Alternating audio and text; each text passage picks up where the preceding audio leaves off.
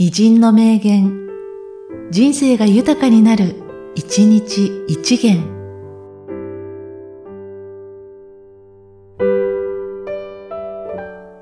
4月9日、野間正一。もっぱら万人の魂に生ずる諸発的かつ根本的な問題を捉え、掘り起こし、手引きし、しかも最新の知識への展望を万人に確立させる書物を新しく世の中に送り出したいと念願しています。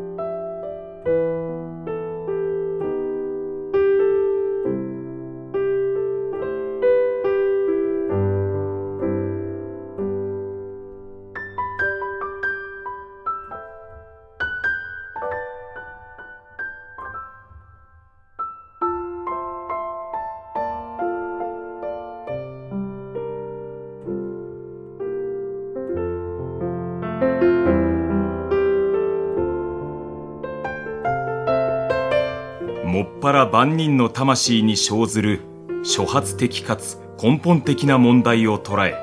掘り起こし、手引きし、しかも最新の知識への展望を万人に確立させる書物を新しく世の中に送り出したいと念願しています。